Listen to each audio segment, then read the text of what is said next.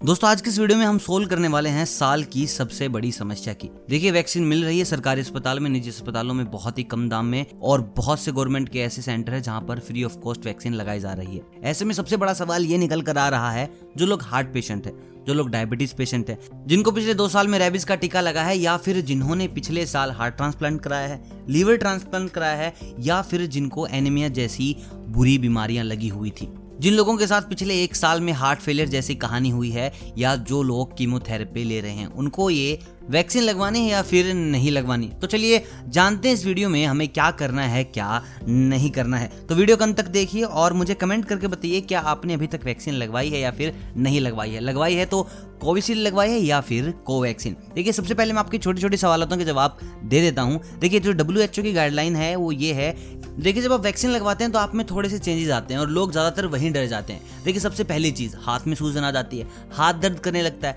कुछ लोग बीमार हो जाते हैं या फिर कुछ लोगों को पेट में दर्द या फिर वोमिटिंग की समस्या हो जाती है। तो 80 परसेंट इस चीज़ का यही है कि लोग घबराए हुए होते हैं, जिसके चलते उनका बॉडी पेन होता है, जिसके चलते वो बीमार हो जाते हैं। जो सबसे सीरियस इशू निकल के आया है, वो है ब्लड क्लोटिंग का। देखिए, इसका जो रेशियो बताया डब्ल्यू ने और बाकी जिन कंट्रीज़ में ये चल रहा है, वहाँ बताया गया कि एक लाख में से एक इंसान ही ऐसा है जो ब्लड क्लोटिंग का शिकार बन जाएगा। और ब्लड क्लोटिंग को बहुत ज़्यादा डेंजरस बताया गया डेनमार्क में जब ये लगाया गया, जब इसके ऊपर रिसर्च चल रहा था सो पाँच से छह वर्कर मर गए थे।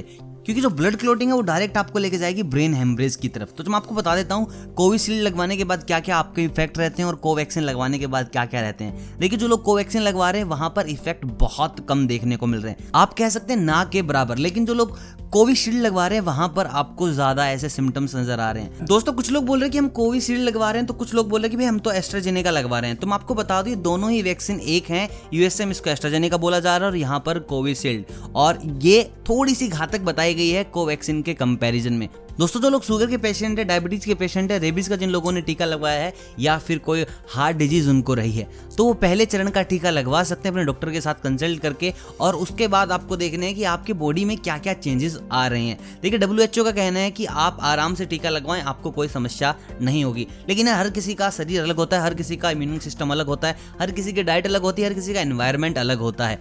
जो शोध किया जाता है, वो लोगों को एक साथ रखकर, उनको एक टाइप की बॉडी कंडीशनिंग देकर, एक टाइप का एनवायरमेंट देकर चेक किया जाता है। लेकिन यार, हर कोई अलग तरीके से रहता है तो यहाँ पर आपको इस चीज़ पर थोड़ा सा गौर करना है। आपने जैसे ही अपना पहला टीका लगवाया है, उसके बाद आपको कुछ दिनों तक देखना है कि बॉडी में क्या क्या चेंजेस आ रहे हैं। और आपको लग रहा है कि भाई, ये चेंजेस थोड़े से खतरनाक है, सांस लेने में दिक्कत हो रही है, चेस्ट पेन हो रहा है तो वहाँ पर आप अपने डॉक्टर से जल्द से जल्द कंसल्ट कर लीजिए। जितना जल्दी आप इस चीज़ को सीरियसली लेंगे, आपकी समस्याएँ उतना ही कम होते जाएँगी। दोस्तों डब्ल्यू ने कहा और इंडियन गवर्नमेंट ने भी कहा है, कुछ बीमारियाँ ऐसी हैं जहाँ पर आप वैक्सीन की दोनों डोज ले सकते हैं मतलब कि दोनों टाइम का टीका लगवा सकते हैं। कुछ लोगों को टाइम ड्यूरेशन को लेकर भी बहुत ज़्यादा डाउट है कि भाई तीन वीक के बाद, चार वीक के बाद, पाँच वीक के बाद, आठ वीक के बाद, बारह वीक के बाद, पहली और दूसरी जो डोज है उसके अंदर गैप कितना होना चाहिए। तो मैं आपको बता दूँ, जो अगर आप कोवैक्सीन आप लगवा रहे हो तो भाई आपको पहली जो डोज है उसकी दूसरी डोज में आपको चार हफ़्ते रुकना ही रुकना है। अगर आप कोविशील्ड लगवा रहे हो तो भाई आठ से बारह हफ़्ते बताए गए हैं, आपको इस टाइम रुकना ही पड़ेगा। अगर बात करें डब्ल्यूएचओ की गाइडलाइन की, कि कौन कौन सी बीमारी में आप टीकाकरण करवा सकते हैं तो कुछ बड़ी बीमारियाँ जो मैं आपको बता दूँ जनरली लोगों में होती हैं, उसके बाद भी आप टीकाकरण लगवा सकते हैं।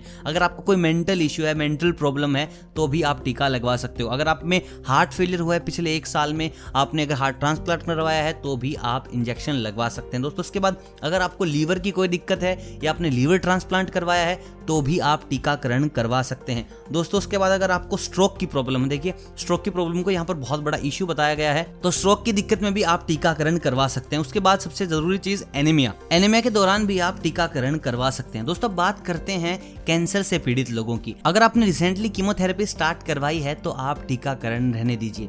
अगर आपकी जो कीमोथेरेपी है, वो एक से दो साल पहले हो चुकी है, आप धीरे धीरे रिकवर हो रहे हैं तो आप इंजेक्शन लगवा सकते हैं, लेकिन रिसेंटली आपके ऊपर कीमोथेरेपी हुई है तो प्लीज़ आप भी अवॉइड कीजिए, या फिर अपने स्पेशलिस्ट डॉक्टर से इसके सिलसिले में बात कर लीजिए, जितना जल्दी हो सके। अदरवाइज़ आपको ज़्यादा समस्याएँ हो सकती हैं। और दोस्तों, मुझे आप कमेंट करके बताएँ कि आप कोविशील्ड के लिए जा रहे हैं या फिर कोवैक्सीन के लिए, या फिर आप इंतज़ार करने वाले हैं आने वाली दो सबसे बड़ी वैक्सीन का। और अगर ये वीडियो पसंद आए तो वीडियो को लाइक करें चैनल को करें सब्सक्राइब अगर नए हैं तो।